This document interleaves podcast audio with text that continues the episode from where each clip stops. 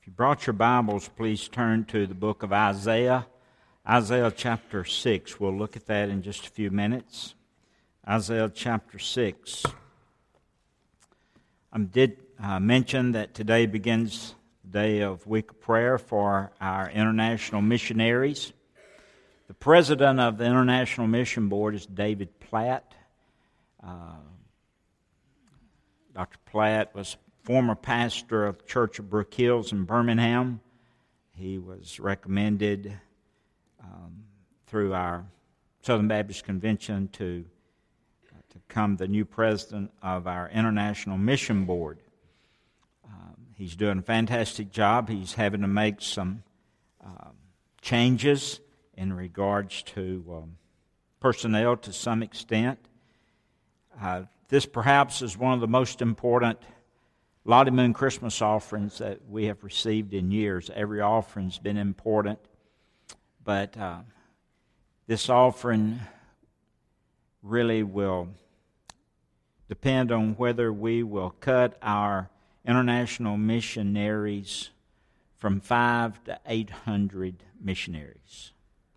It's gotten to the point where giving to the Cooperative Program is not what it should be to support all of our missionaries. And so it's very important that churches are encouraged to give uh, more than they've ever given uh, to the Cooperative Program and to the Lottie Moon Christmas offering. We received two major offerings in regards to missions. One's the Lottie Moon Christmas offering. It goes named from a name from a, a missionary to China, Lottie Moon, and um, our international mission offering uh, is taken around uh, Christmas. We'll have our March to the Manger where we'll come by. You'll have um, you can give any any time uh, during the month of December, but we'll have envelopes for you uh, a couple of weeks prior to the twentieth. Um, probably the 13th, and you can bring your envelope. We come together, receive the offering at one time. Our goal is $3,000. Hopefully, we'll give uh, above that. It takes about $4,300 a day to support uh, international missionary. And so uh, it would be great if we could just support one day of one missionary's life. And so be praying in what God would have you to give. In regards to the offering, Dr. Platt has given resources. And one, he published a sermon outline uh, for pastors for today if they chose to use it. I really liked his outline, the passage of Scripture he used. And so I'd like to use that this morning. And the emphasis of the week of prayer is because of who he is. Because of who he is. And so the question we need to answer this morning is why should we be willing to pray? Why should we will, be willing to, get, uh, to give? And, and why should we be willing to go in regards to missions?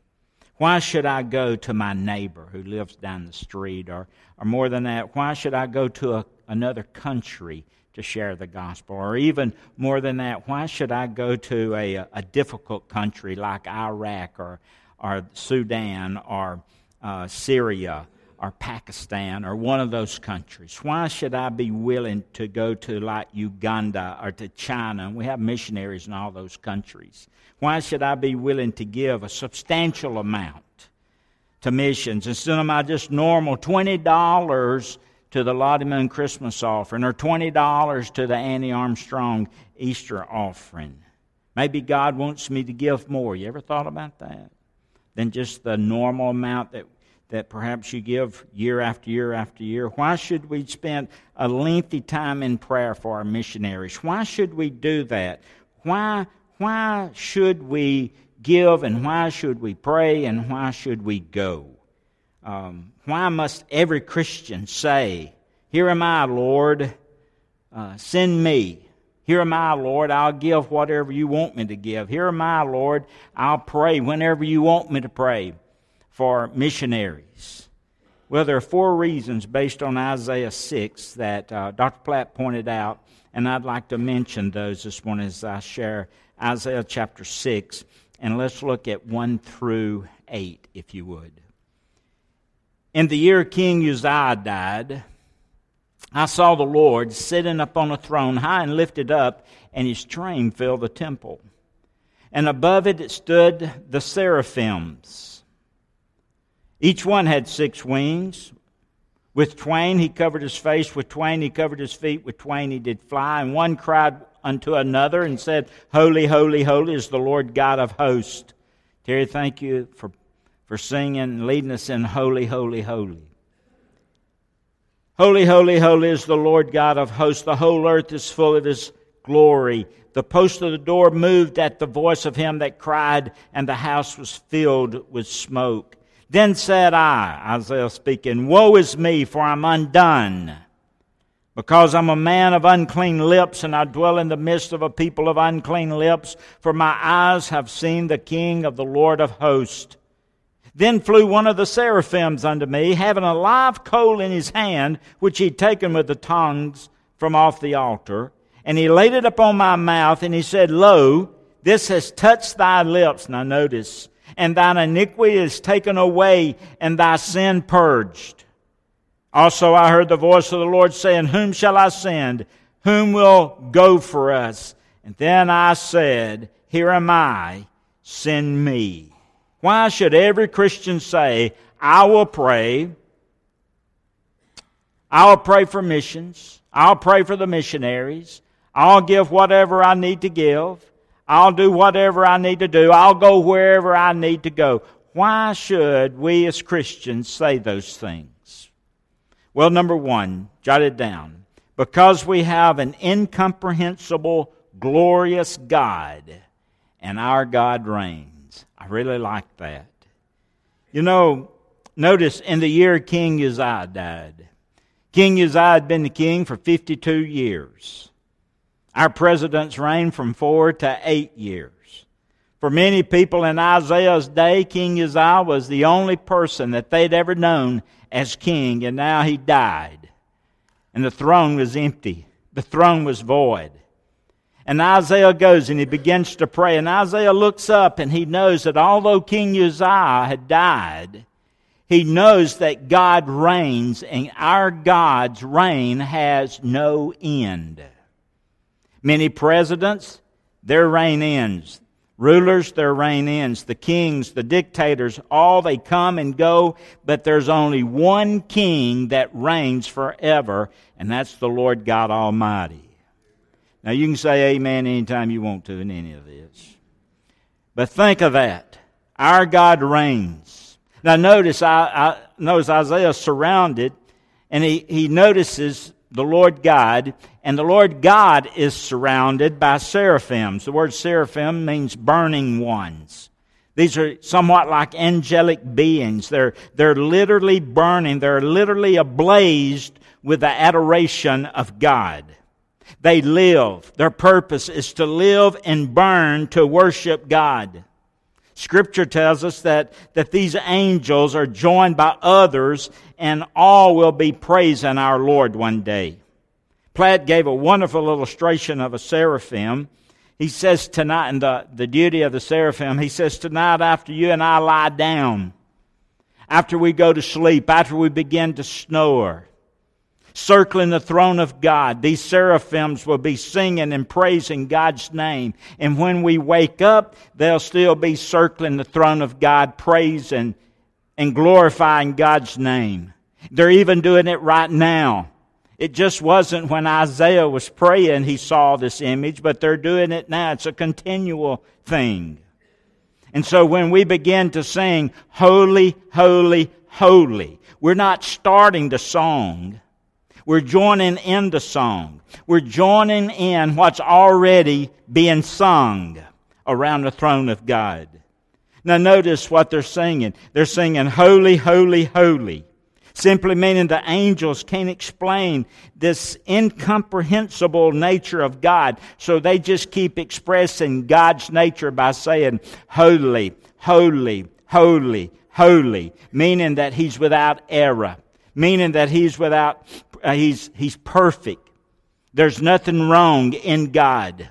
God could not think of a wrong thought. God could not perform a wrong deed. God could not um, process, a wrong motive. Everything in God is right. Everything in God is righteous. Everything in God is pure. Isaiah 40, verse 25 says, God is without equal. The song we sang just a few minutes ago, there's none other like this God. He is God. He's God Almighty. There's none like our God because He's uncomprehensible. We cannot understand all there is about Him. Now, some people forget the power of God. This happened in Isaiah 36. I think you'll have this on the screen. Isaiah 36, verse 18. Probably a familiar passage of scripture. You had a you had a pagan king. You had a king uh, by the name of Sennacherib, and Sennacherib encircles uh, Jerusalem and Sennacherib begins to taunt uh, the king Hezekiah uh, about uh, surrendering and how God will not be willing to help him and help the people. And so, look, if you will, at Isaiah chapter 36, verse 18. He says, Beware lest Hezekiah, he's talking to the king, talking to the people. He says, Listen, be careful, lest Hezekiah persuade you, talking to Hezekiah talking to the people. He said, People, listen, be careful. The king's going to persuade you. The Lord will deliver us. Hath any of the gods of the nation delivered his land out of the hand of the king of Assyria? He's, Hezekiah's going to tell you, Our God's going to deliver us, but has it happened to any others? Has their gods delivered them? So, if you will, go over to verse 23 or go down to verse 23 with that in mind. And he begins to taunt and Isaiah 36. Page stuck together. He begins to taunt them. Isaiah 37, I'm sorry, look at 37, verse 23. Isaiah 37, 23. He says, Whom hast thou reproached and blasphemed? Now he's speaking about this evil king, and, and against whom hast thou exalted the voice and lifted up thine eyes on high, even against the Holy One of Israel? By the servants hast thou be, thou reproached the Lord. Thou hast said, By the multitude of my chariots I come up to the height of the mountains, to the sides of Lebanon, and I'll cut down the tall cedars thereof and the choice fir trees thereof, and I'll enter into the heights of the border and the forest of Carmel.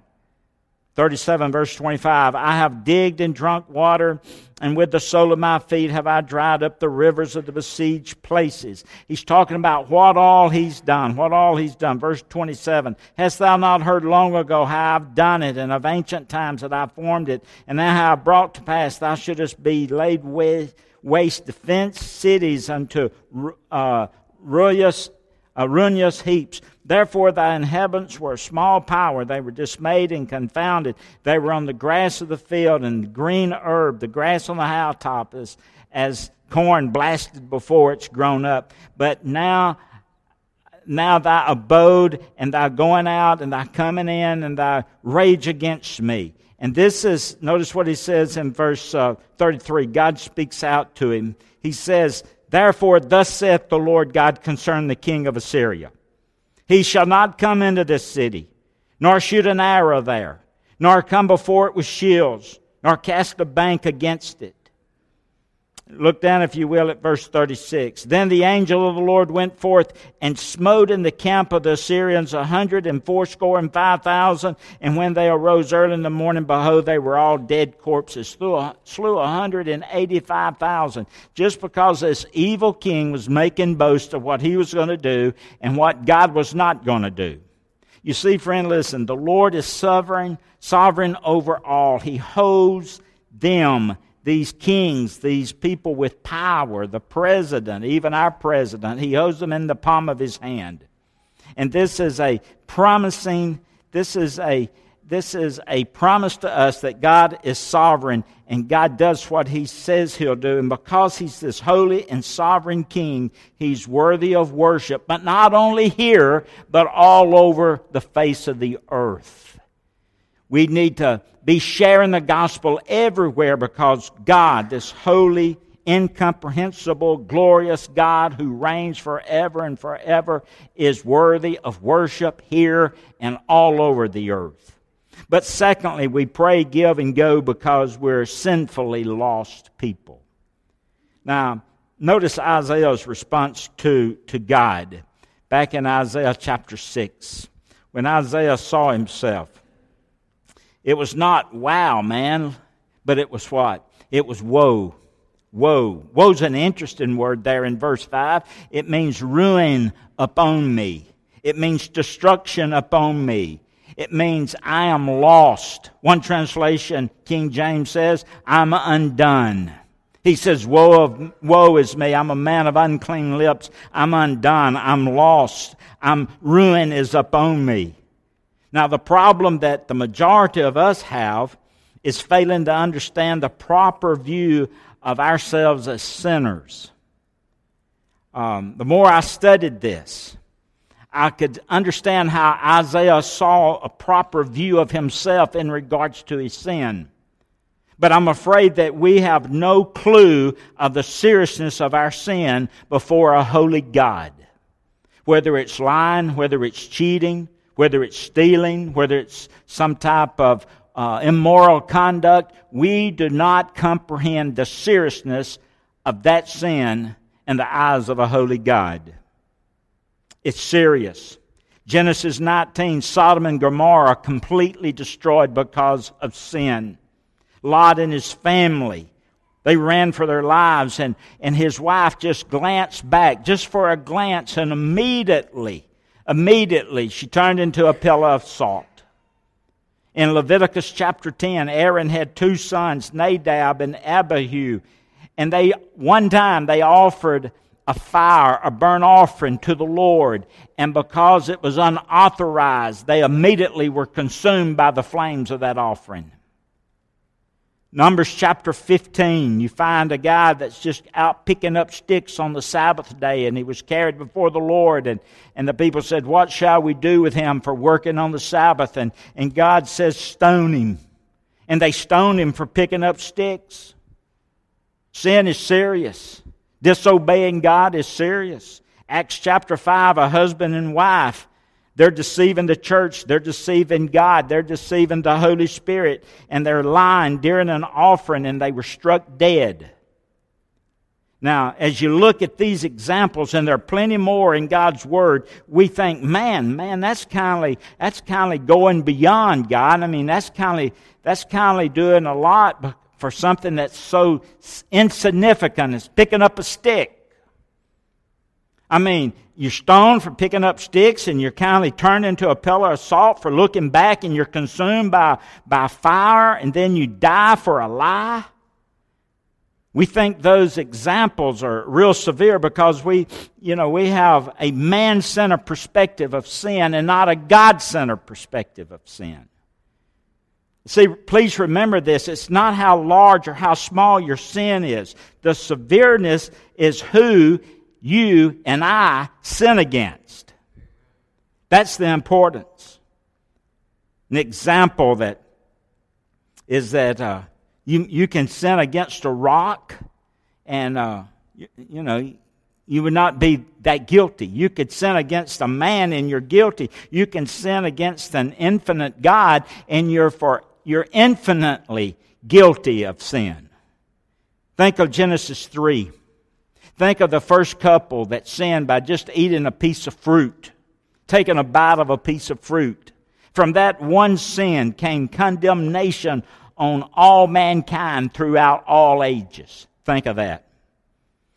Think of all the effects of sin. Think of the immoral effects of sin. Think of the evil effects of sin. Think of the natural effects of sin, such as, and I believe there's hurricanes and tornadoes and tsunamis.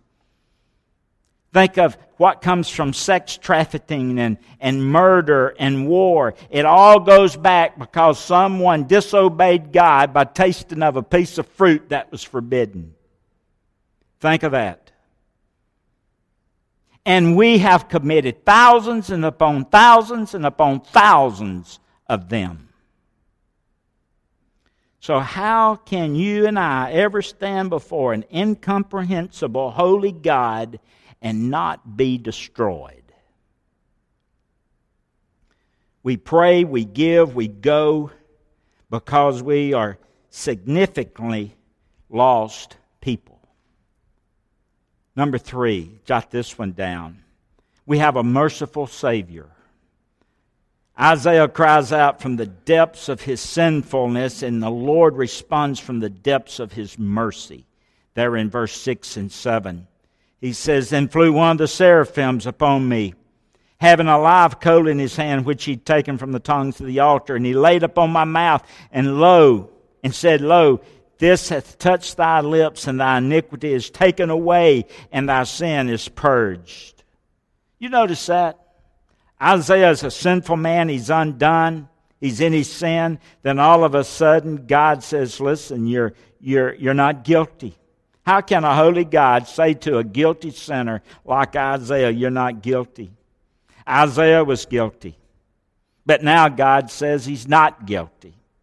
God takes people who are totally rebellious against him. You see it in the scripture. And he says, You're righteous. He's taken us who have been totally rebellious, and now he says we're righteous. And see, when you think of Isaiah 6, you have to understand it foreshadows Isaiah 53 when it speaks of a, a Savior who, who comes and is willing to die on the cross for my sins and for your sins. Isaiah 54. Look, if you will, at the screen just for a moment. Isaiah 54, and notice what God's Word says in verse 4. Isaiah 54, I believe it's verse 4, says, Fear not. Isaiah 53, verse 4, I'm sorry, Joel. Isaiah 53, verse 4, Surely he hath borne our griefs, he's carried our sorrows, yet we did esteem him stricken, smitten of God, and afflicted. But he was wounded for our transgressions, he was bruised for our iniquities. The chastisement of our peace was upon him, and with his stripes we are healed. All we like sheep have gone astray. In verse 6, we've turned every one to his own way, and the Lord God has laid upon him, Jesus, the iniquity of us all. You realize what he just said there? You see, this is, this is what's happening when Jesus went to the cross. Now, you may be here this morning, you've never trusted Christ as Lord and Savior of your life. You've never put your faith in Christ.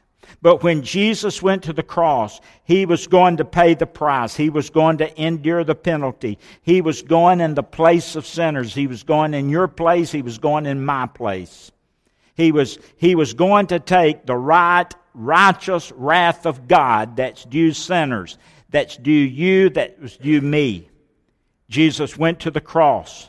Here's the point Jesus stepped into my place. Jesus stepped into your place, and He says, I'll take that wrath for you. I'll take that upon myself. That's what Jesus did for you. That's what Jesus did for me. This was what was happening at the cross and you have to you have to see things deeper at the cross than just the physical things going on at the cross you have to see more than the, the crown of thorns you have to see more than the nail pierced hands sure the suffering really has a great impact on the crucifixion and, and there's a lot of suffering there and we should never forget that but it's more than just the physical things. He speaks in the garden about a cup of wrath that was going to be poured out upon him. And, and, and he's crying to the point he's praying and crying to blood breaks forth from his brow. The sweat turns to blood. And he's praying that intense, that intensely. Now, some, some people say, well, he was afraid to die. Was Jesus afraid to die? Was he afraid being arrested? Was he afraid being tortured? Was he afraid being crucified? He wasn't afraid. I was reading about Christopher Love, and Platt mentions Christopher Love, great missionary, and he was on the way to the gallows. He was fixing to lose his head, and his wife wrote him a note. And she said this, and I quote, Today they will sever you from your physical head, but they cannot sever you from your spiritual head, Jesus Christ. And he goes to the gallows singing while his wife is applauding and clapping her hands. Now, the question is did they have more courage than Jesus Christ? Of course not. Jesus is not a coward in the garden about to face Roman soldiers, but he's a Savior who is about to endure the total wrath of God on himself for your sins and for my sins.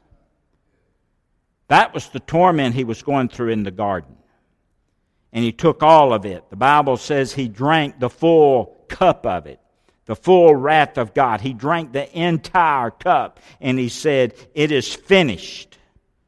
So that you and I could stand before a holy God and hear him say, I remember your sins no more.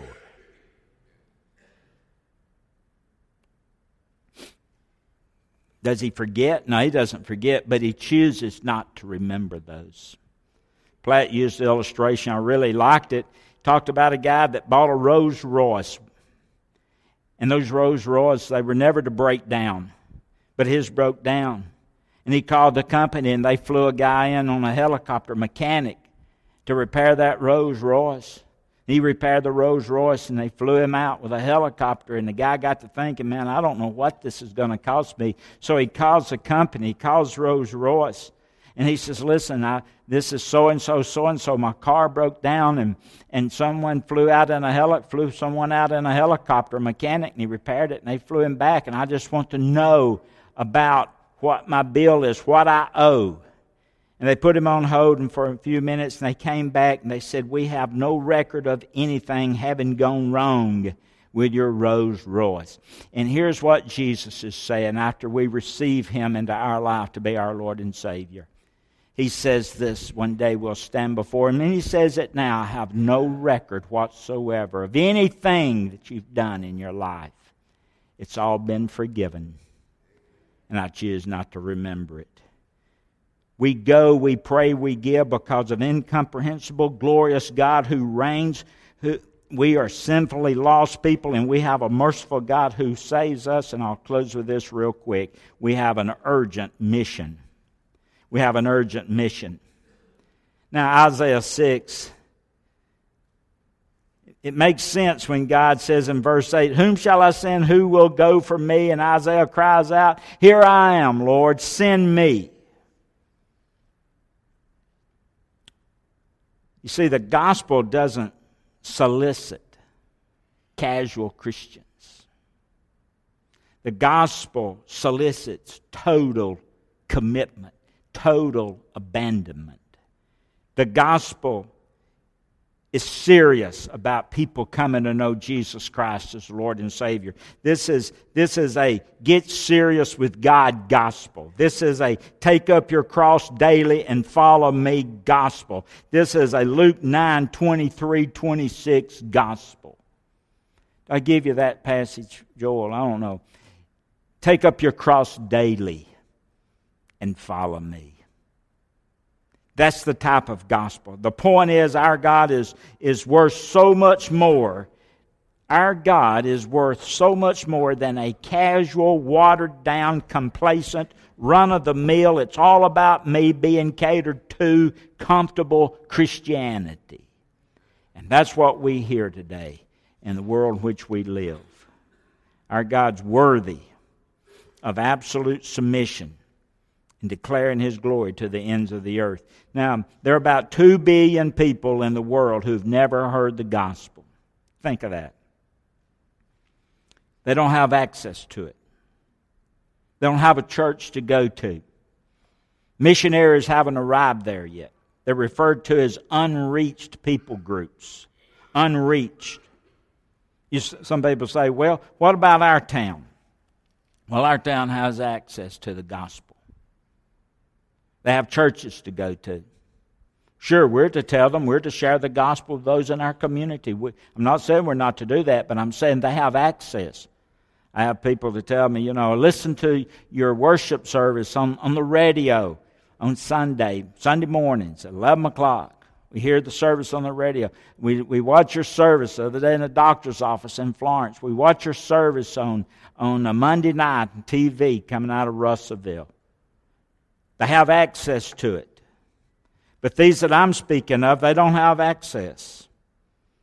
The point is, we have to be willing to pray, to give, and to go. We have an incomprehensible God who reigns, who saves a sinfully lost people by a merciful God, and we have an urgent mission to let the unreached hear. You know they have knowledge of God already? That's what Romans 1 says. They're like all of us. We, we've rebelled against God, they've rebelled against God, and woe is upon them. And they don't know what to do. They're lost. And we know how they can be found. And so we need to be like Isaiah and say, Here am I, send me.